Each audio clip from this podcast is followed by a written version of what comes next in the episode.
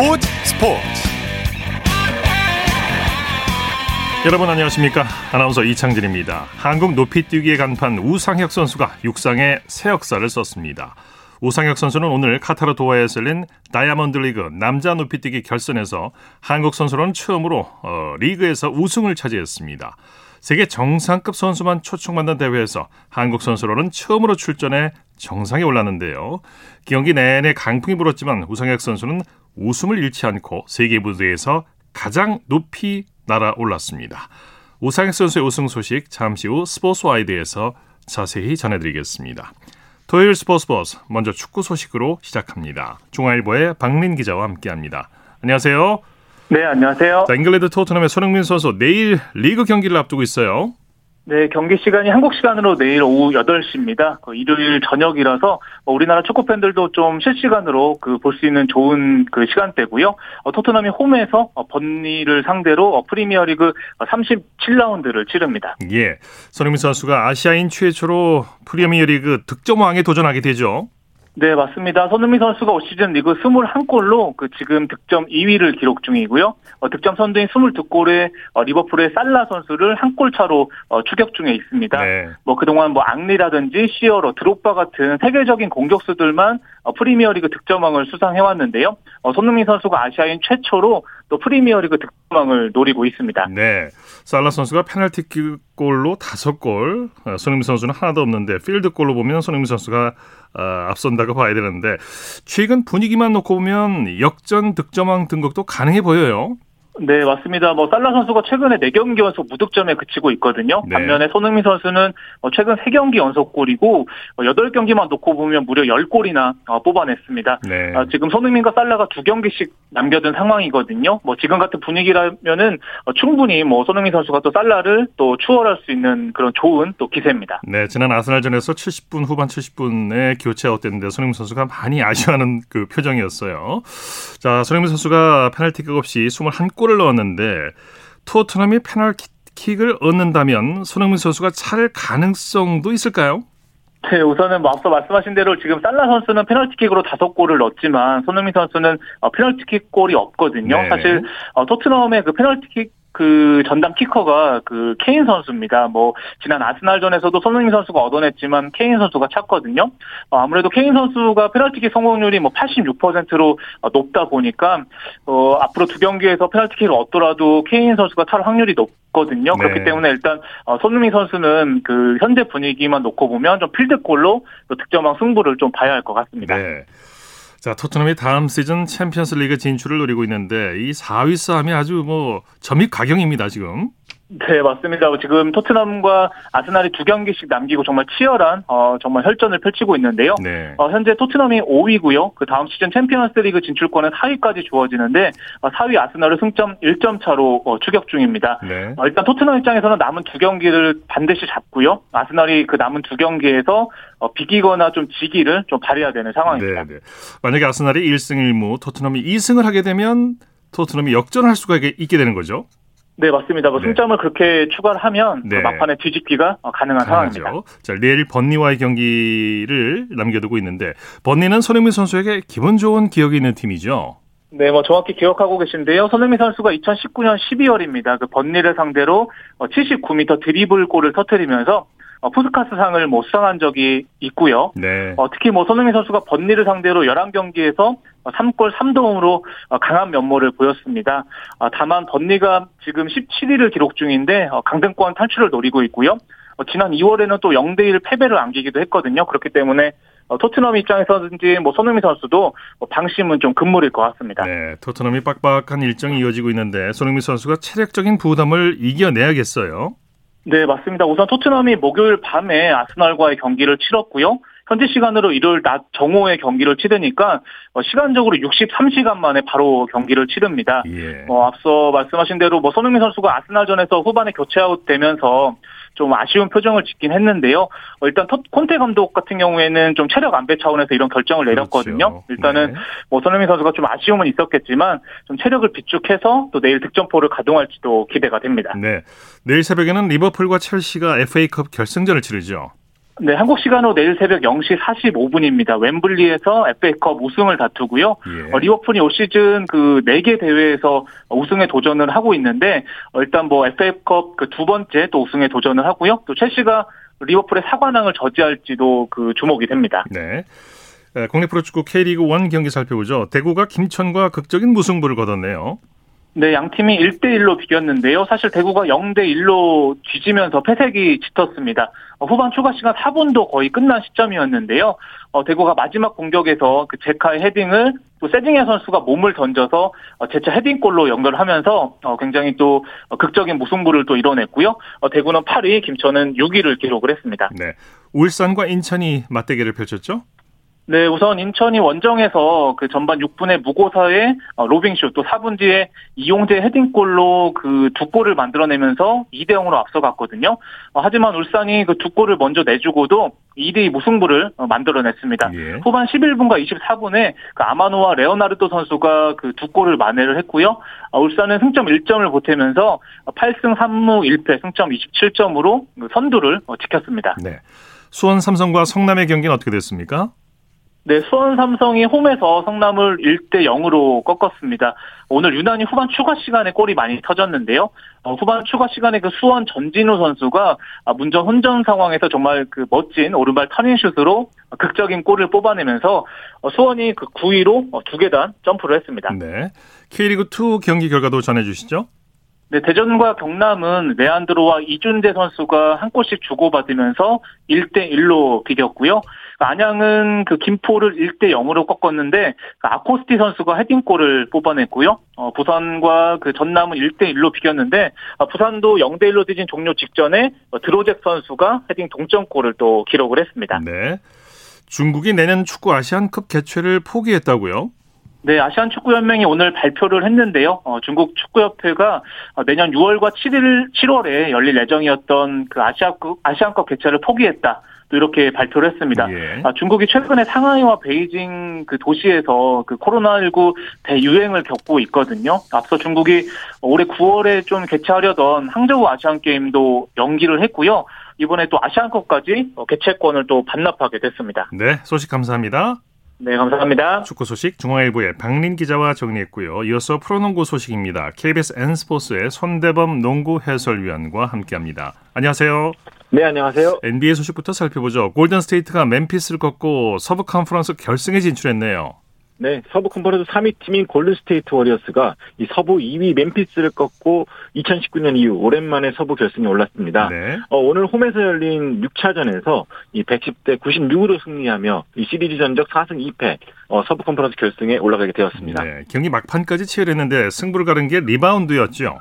그렇습니다. 멤피스 그리즐리스가 수비와 리바운드가 정말 좋은 팀인데요. 어, 반면에 골든 스테이트는 시리즈 내내 이 수비와 리바운드가 약점으로 꼽혀왔죠. 하지만 오늘 6차전을 앞두고 어, 리바운드에 사활을 건 듯한 모습이었습니다. 오늘 리바운드 전적에서 어, 70대 44로 완승을 거두면서 이 승부처 고비를 잘 넘겼습니다. 네, 커리와 톰슨이 팀 승을 이끌었죠? 그렇습니다. 어, 클레이 탐슨은 평소에도 6차전의 사나이라고 평가를 많이 받았습니다. 그만큼 이 중요할 때 꼭 터지는 선수란 믿음이 있는 선수인데요. 오늘 30득점을 기록하면서 골든스테이트의 승리를 이끌었고요. 또 커리 역시 40분간 29득점을 기록했는데요. 어, 두 선수가 오늘 3점슛 14개를 합작하면서 멤피스의 탈락을 이끌었습니다. 네. 동부 컨퍼런스에서는 승부가 다시 원점이 됐어요. 네, 현재 보스턴 셀틱스와 밀워키 벅스가 어, 치열한 승부를 벌이고 있습니다. 현재 반대쪽에서는 마이애미 히트가 먼저 올라가 있는데요. 어, 마이 보스턴과 밀워키는 3승 3패로 이제 7차전을 다음 7차전을 치르는 상황이 됐거든요. 네. 오늘 경기에서는 보스턴이 108대 95로 이기면서 어, 시리즈 스코어를 3승 3패 동점으로 만들었습니다. 네, 두 팀이 1차전부터 치열한 신경전도 벌이고 6탄전까지 벌였지 않습니까? 네, 이번 플레이오프가 유독 모든 시리즈가 어, 다 좀 그런 경향을 띠고 있는데요. 어, 그 중에서도 보스턴과 미러키는 아무래도 계속해서 맞붙다 보니까 좀 한치 네. 앞을 알 수 없는 그런 접전, 또 선수 세리머니에 대한 신경전 이런 것들이 계속 나오다 보니까 더 흥미를 끌고 있습니다. 네. 오늘도 역시 어느 한 팀이 좀 주도권을 못 잡을 정도로 접전이었는데요. 역시 에이스 싸움에서 보스턴이 앞서가며 승리를 거뒀습니다. 네, 말씀하신 이 경기 양팀 에이스 간 맞대결로 뜨거웠죠. 그렇습니다. 오늘 이 보스턴에서는 제이슨 테이텀 선수가 46득점, 리바운드 9개, 어시스트 4개를 기록했고요. 어, 밀워키에서는 야니스 아데토쿤보 선수가 44득점에 리바운드 20개를 잡아냈습니다. 네. 어, 두 선수 다 뭐 누구 뭘 할 것 없이 정말 좋은 활약을 보여줬는데 어, 결국 승부처에서는 이 제이슨 테이텀 그리고 보스턴의 테이텀을 돕고 있는 제일런 브라운, 마커스 스마트가 나란히 활약해주면서 어, 결국 보스턴의 승리를 도왔습니다. 네. 올 시즌은 변수가 많아서 시즌 변수가 많아서 우승팀이 예측이 안 되는, 안 되는 시즌 같아요. 그렇습니다. 전력도 다들 좀 엇비슷하고 또 게다가 이 부상자가 좀 계속 생기다 보니까 변수가 좀 나오고 있죠. 네. 어, 밀워키 벅스 역시 제2 득점원인 크리스 미들턴 선수가 이 시리즈 내내 부상으로 뛰지 못하다 보니까 어, 굉장히 어려워하는 모습이고요. 또 전체 1위 팀인 피닉스 선즈도 이 댈러스 매버릭스를 쉽게 따돌리지 못하고 있는데 어, 두 팀 역시 16일에 7차전을 치르게 됩니다. 네. 미국 대학농구에서 활약하고 있는 이현중 선수가 NBA 도전을 선언했네요. 네, 이현중 선수가 지난 이번 주 중에 또 세계적인 농구 에이전트인 빌 더피와 손을 잡고 NBA 도전하겠다고 밝혔죠. 어, 아무래도 이번 주부터는 좀 골든 스테이트 워리어스, 새크라멘토 킹스, 인디애나 페이서스 등 NBA 구단들을 직접 방문해서 운동 능력, 농구 실력, 인성 등을 평가하는 면접 등을 실시하고 있습니다. 어, NBA 드래프트가 6월 23일에 열리는데요. 어, 그때까지 이현중 선수는 여러 팀들을 돌면서 자신의 실력도 보여주는 등 분주하게 움직일 것 같습니다. 네, 소식 감사합니다. 고맙습니다. 프로농구 소식 KBS N스포츠의 손대범 농구 해설위원과 살펴봤습니다.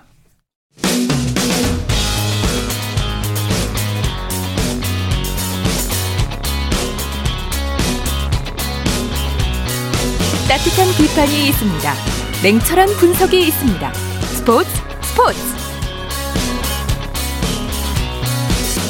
토요일 스포츠 스포츠 생방송으로 함께하고 계십니다. 9시 32분 지나고 있습니다. 이어서 스포츠 스타들의 활약상을 살펴보는 스포츠를 빛낸 영웅들 시간입니다. 정수진 리포터와 함께합니다. 어서 오십시오. 네, 안녕하세요. 자, 오늘도 지난 시간에 이어서 박세리 선수에 대한 이야기죠. 네, 지난 98년 맥도날드 LPGA 챔피언십 우승으로 주목을 받았고요. 같은 해 US 여자 오픈에서 우승을 했잖아요. 네. 3년 후인 2001년에는 브리티시 여자 오픈에서 우승을 합니다. 이 브리티시 오픈 우승은 그야말로 한여름의 무더위를 시원하게 날리는 그런 소식이었는데 있었는데요. 이 우승으로 LPGA 데뷔 3년 7개월 만에 메이저 대회 3승 그리고 LPGA 통산 12승을 달성했습니다. 예. 이 브리티시 오픈 우승 소식은 2001년 8월 6일 뉴스투데이에서 들어보시죠. 박세리 선수가 브리티시 오픈에서 극적인 역전승을 거두면서 3년 만에 메이저 대회 우승을 거머쥐었습니다. 강력한 우승 후보였던 김미현 선수도 단독 2위에 올라서 한국 여자 골프의 위력을 유감없이 과시했습니다. 이동식 특파원이 이 소식 보내왔습니다. 자, 17번, 18번 홀 연속 버디를 기록하면서 브리티시 여자 오픈 대회 우승자입니다. 박세리 선수는 마지막 날 무려 6타를 줄이는 무서운 성적으로 다시 메이저 대회 왕자에 복귀했습니다. 공격적으로 하면 어느 정도 찬스가 있겠자고 시작했던 게 결국에는 좋은 경기가 됐던 것 같아요. 박 선수는 특히 후반 들어 16번 홀에서 러프에 들어간 공이 갤러리를 맞고 튀어나오는 해운 끝에 17번과 18번을 연속 버디로 끝내 우승을 확정지었습니다. 이로써 박 선수는 데뷔 첫 해인 지난 98년 메이저 대회 우승 이후 3년 만에 다시 메이저 대회를 석권하는 기쁨을 맛보았습니다. 네. 네. 이 우승으로 최고의 영예인 명예의 전당 입성이 한 걸음 더 가까워졌습니다. 명예의 네. 전당에 입성하기가 참 어려운 일인데요. 네. 그 자격이 LPGA 경력 10년 이상 그리고 투어 포인트가 27점이 돼야 하는데요. 네. 투어 1승에 1점, 메이저 대회는 2점이 부여됩니다. 예. 이때까지 박세리 선수의 투어 포인트가 15점이었거든요. 그러니까 10년이 되기까지 남은 기간인 약 7년 동안 12점만 더 얻으면 명예의 전당에 오를 수가 수가 있었는데요. 네. 2002년 맥도날드 LPGA 챔피언십 우승으로 최연소 메이저 4승을 기록했고 2006년에도 같은 대회에서 우승을 했습니다. 그 결과 2007년 6월 8일에 한국인으로는 처음으로 세계 골프 명예 전당에 올랐는데요. 네. 관련 내용을 2007년 6월 8일 KBS 9시 뉴스에서 들어보시죠. 박세리 선수가 LPGA 명예의 전당에 이름을 올렸습니다. 아시아인으론 최초의 세계 최연소 기록입니다.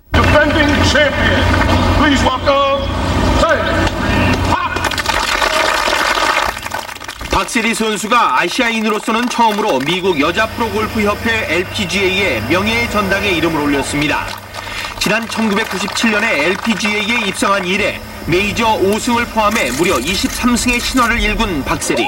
이미 지난 2004년 명예의 전당에 오를 자격을 갖춘 박 선수가 LPGA에서 10년 동안 활동해야 한다는 마지막 조건을 채운 것입니다. 박세리는 명예의 전당 입성에 관문이 된 오늘 맥도널드 대회 1회전을 1오버파 공동 47위의 성적으로 마쳤습니다.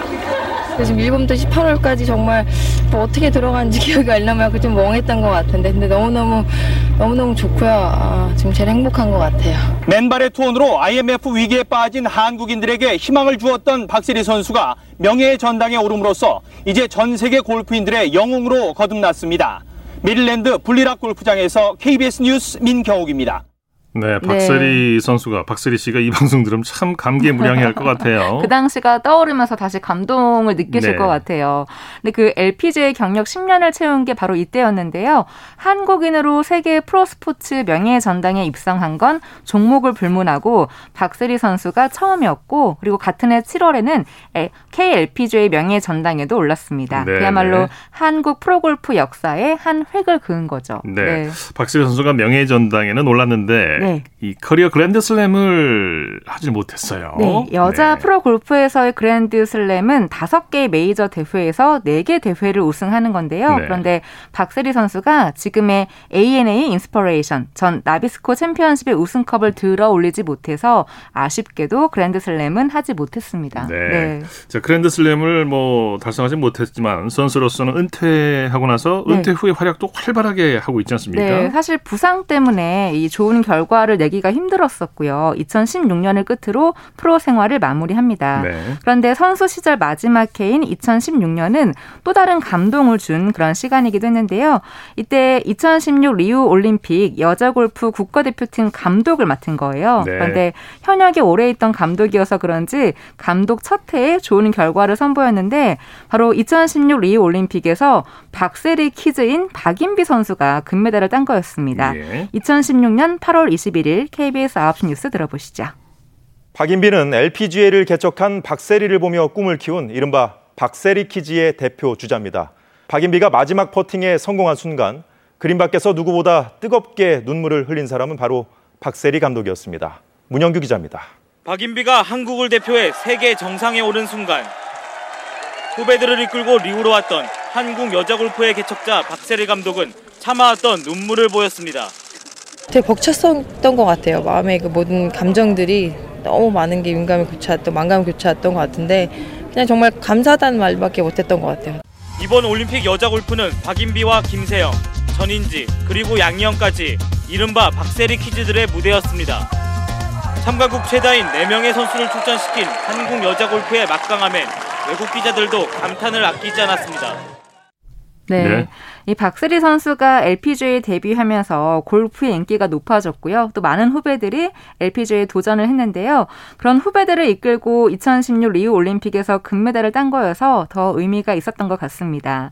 아, 그리고 선수 시절에 했던 인터뷰에서 은퇴 후에 후배들을 양성해서 세계적인 선수로 키우고 싶은 그런 욕심도 있고 스포츠 외교 쪽으로 공부해서 국위 선양에도 힘쓰고 있다라고 했는데 그 꿈을 이루신 게 아닌가 싶어요. 네. 네. 자, 스포츠를 빛낸 영웅들 정수진 리포터와 함께했습니다. 수고했습니다. 네, 고맙습니다. 쳤다 하면 홈런이고 슛 한편의 드라마. 그것이 바로 그것이 바로 손에 잡힌 우승 트로피. 목에 걸린 그 배달 너와 내가 하나 되는 그것이 바로 그것이 바로 그것이 바로 꿈꾸던 스포츠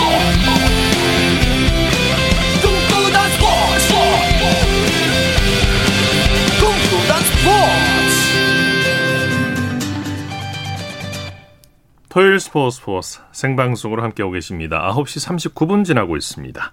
이어서 다양한 종목의 스포츠 소식을 전해드리는 스포츠 와이드 시간입니다. 매주 토요일과 일요일 이혜리 리포터와 함께합니다. 어서 오십시오. 네, 안녕하세요. 자, 우상혁 선수가 한국 육상 사상 처음으로 다이아몬드 리그에서 감동의 우승을 차지했어요. 네, 높이뛰기의 희망 또 스마일 점퍼로 또 많은 사람들에게 또 유명세를 떨치고 있는 우상혁 선수가 첫 출전한 다이아몬드 리그에서 한국 육상 사상 첫 우승을 했습니다. 네. 우리나라 시간으로 오늘 카타르 도하에서 다이아몬드 리그 남자 높이뛰기 결승이 펼쳐졌고요. 우상혁 선수가 2m 33cm의 기록으로 1위에 올랐습니다.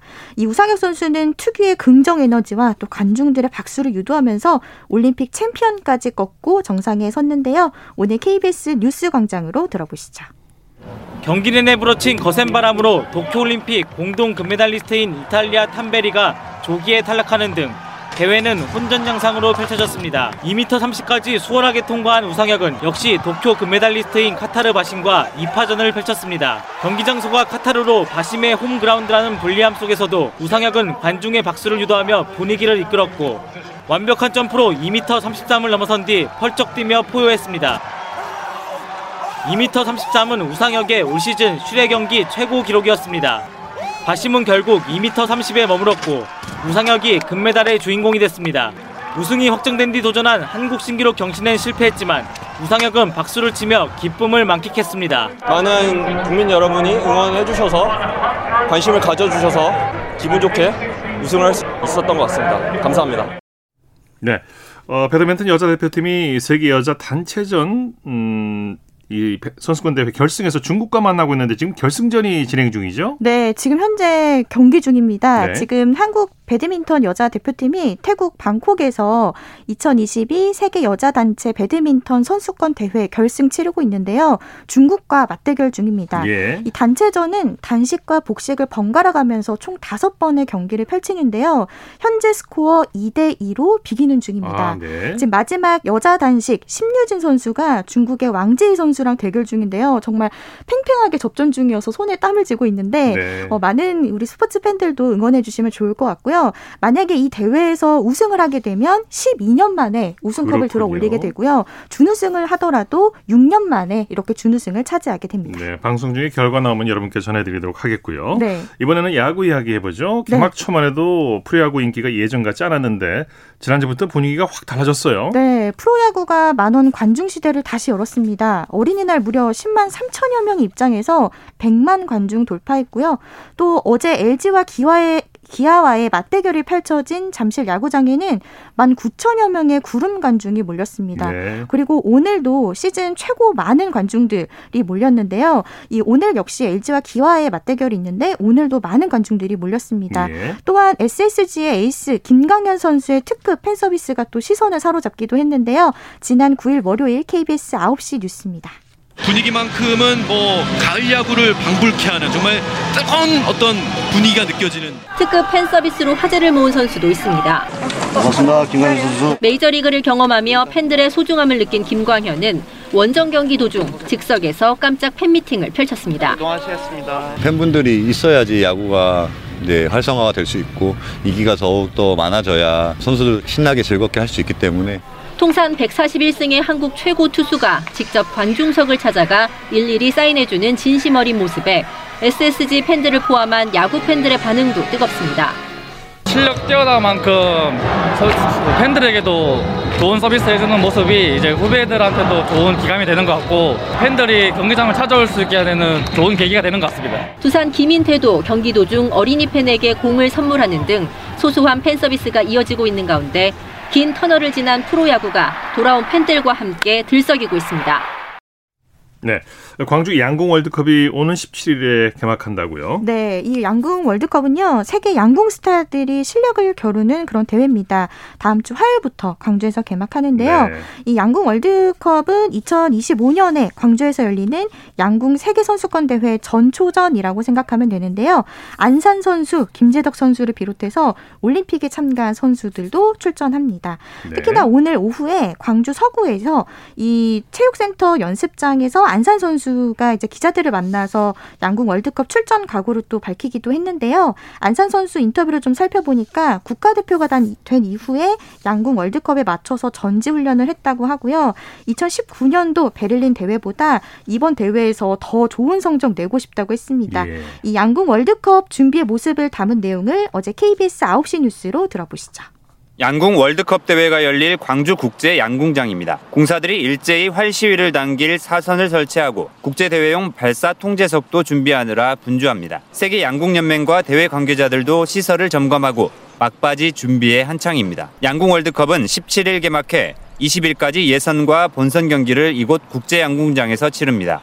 안상과 최미선 등 지역 연고 선수를 비롯해 한국 대표팀은 모두 16명이 출전합니다. 21일과 22일 결승전 관람 예약은 대부분 매진됐는데 그만큼 한국 선수단의 기대감도 높습니다. 제 마음은 있는 거 다 따고 싶습니다. 하지만 그게 저희들 마음대로도 되지 않는 거니까 딸 수 있다면 다 따고 싶습니다. 양궁 월드컵은 해마다 대륙별 주요 나라에서 열리는데 그동안 아시아는 중국 상하이에서만 개최됐는데 코로나 방역 상황 등의 이유로 광주가 개최지로 낙점됐습니다. 코로나 확산 이후 사실상 처음 열리는 대규모 국제 스포츠 대회인 양궁 월드컵에 관심이 쏠리고 있습니다. 네, 이 포스트 장미란이로 불리는 박혜정 선수가 역도 세계 주니어 선수권을 제패했다고요? 네, 이 박혜정 선수가요 2022 세계 역도 주니어 선수권 대회에서 금메달 3 개를 목에 걸었습니다. 이 박혜정 선수 우리나라 시간으로 지난 10일 화요일에 그리스 헤라클리온 이 세계 주니어 선수권 여자 최중량급에서 인상 120kg 그리고 용상 161kg 합계 281kg을 들어서 세 개 부문에 모두 1위에 올랐습니다. 네. 이 백해, 박혜정 선수의 여자 최중량급 우승 타이틀은 3년 만에 되찾은 겁니다. 네, 스포츠와이드 이혜리 리포터와 함께했습니다. 수고했습니다. 네, 고맙습니다.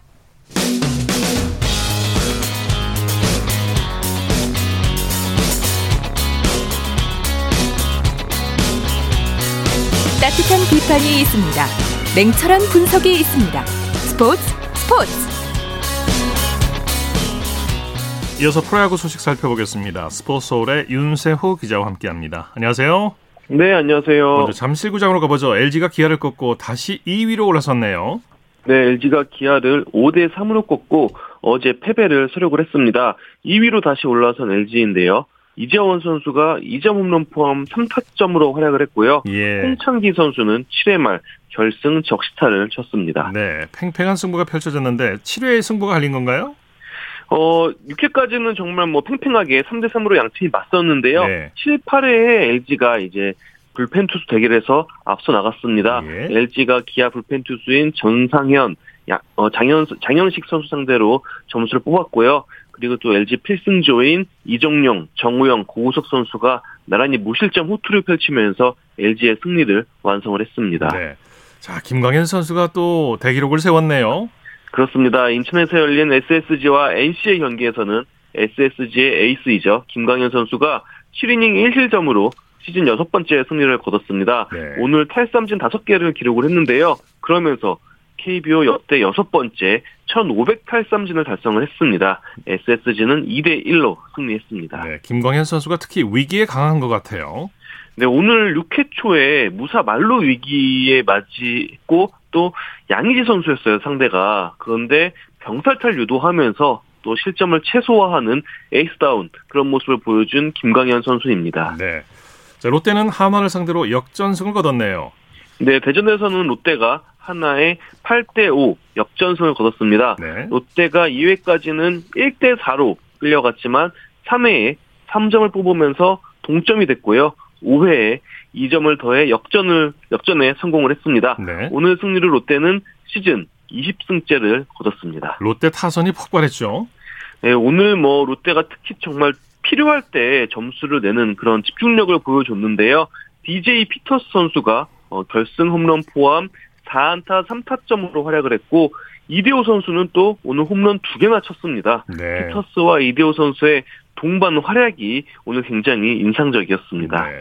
한화는 부진이 길어지고 있네요. 예, 좀처럼 지금 연패 탈출하지 못하고 있는 하나인데요. 오늘 패배로 어느덧 9연패 수렁에 빠졌습니다. 네. NC와 공동 2위인데 이대로 하면 또 다시 최하위로 추락할 수 있는 상황입니다. 네. 키움이 다시 살아나고 있네요. 이틀 연속 KT를 제압했죠? 네, 키움이 수원에서 KT에 3대 0으로 승리하면서 2연승을 거뒀습니다. 네. 5연패를 당했는데 다시 지금 살아나는 모습을 보이고 있는 키움입니다. 네, 키움 선발 요키시 선수 최고의 피칭을 보여줬죠. 예, 키움 에이스 요키시 선수가 오늘 8이닝 무실점 호투로 시즌 네 번째 승리를 거뒀는데요. 경기 후에 홍원기 감독도 요키시가 8회까지 완벽한 피칭을 했다라고 했고요. 네. 또 오늘 뭐 키움 타선에서는 김혜성, 김태진, 뭐 야시엘 푸이그, 이정후 선수 등이 활약을 했습니다. 네. 삼성 선발 뷰캐넌 선수 완봉승을 거뒀네요. 네, 대구에서 열린 삼성과 두산의 경기에서는 삼성이 에이스 데이비드 뷰캐넌의 완봉승을 앞세워서 4대 0으로 승리했습니다. 네. 오늘 뷰캐넌 선수가 119개의 공을 던지면서 1회부터 9회까지 처음부터 끝까지 마운드를 지켰는데요. 개인 통산 세 번째 완투였고요.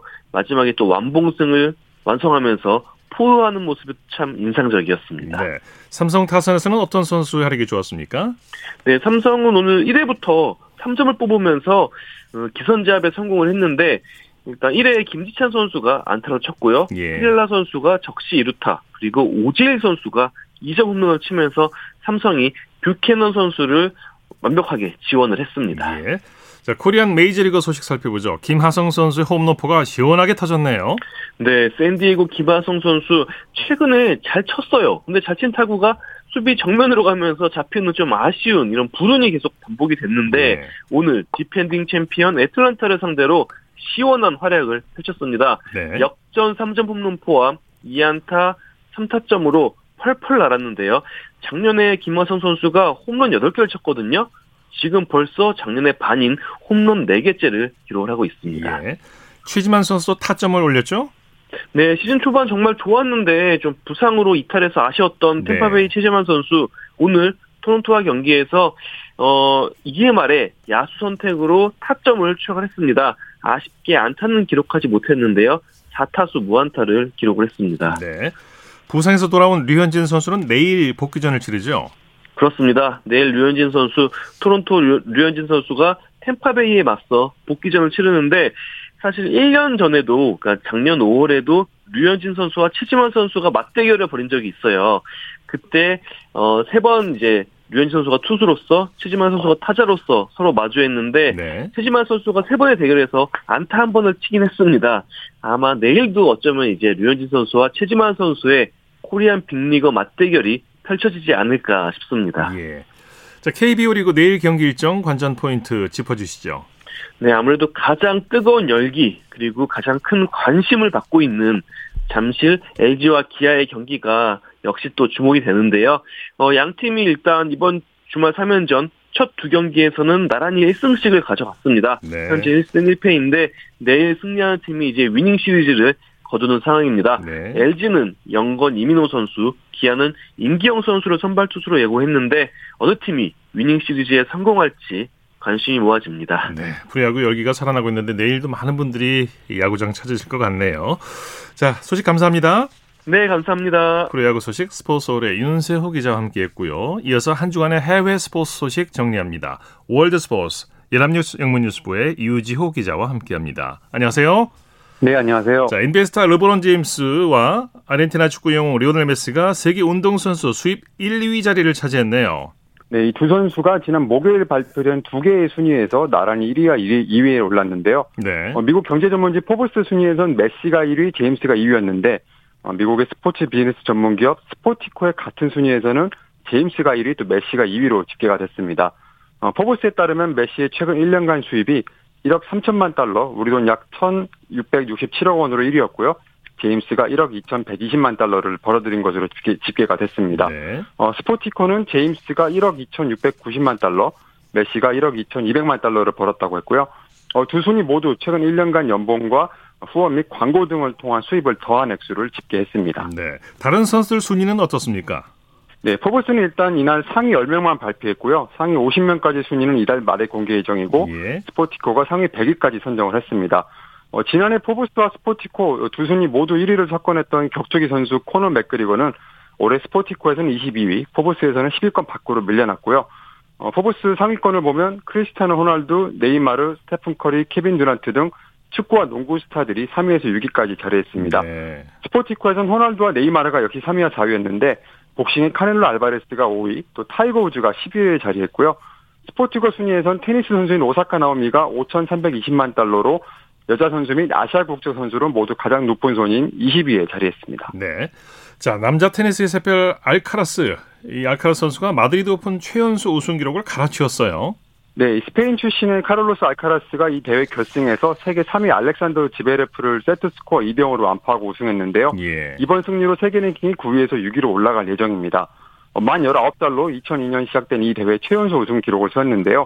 이 마드리드 오픈하면은 4대 메이저 바로 다음 등급인 마스터스 1000 시리즈 대회입니다. 네. 어, 지난달 마스터스 1000 대회인 마이애미 오픈에서도 우승했던 알카라스는 역대 두 번째로 어린 나이에 마스터스 1000 대회 두 번 우승을 이룬 선수가 됐고요.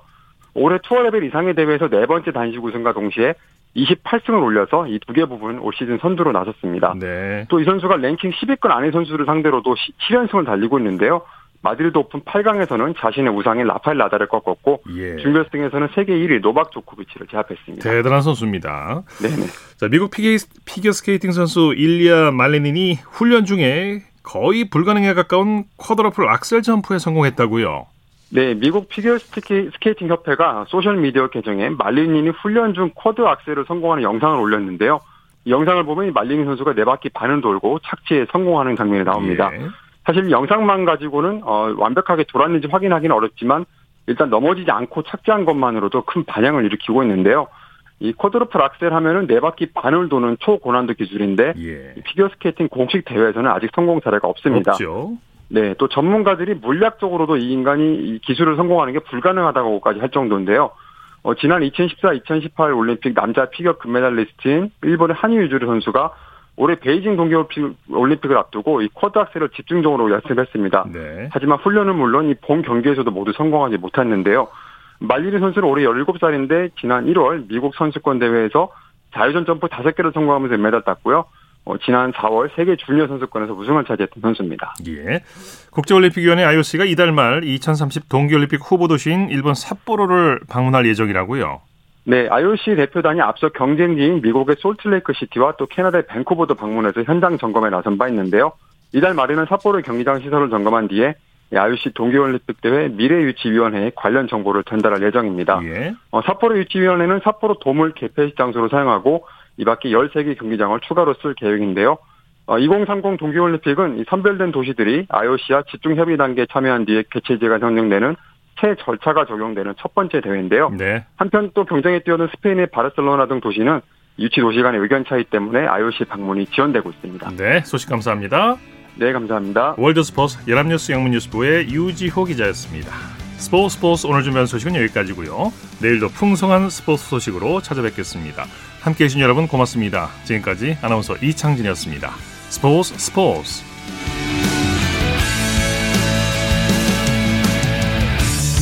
the sun goes down in front of me reminds me where I wanna be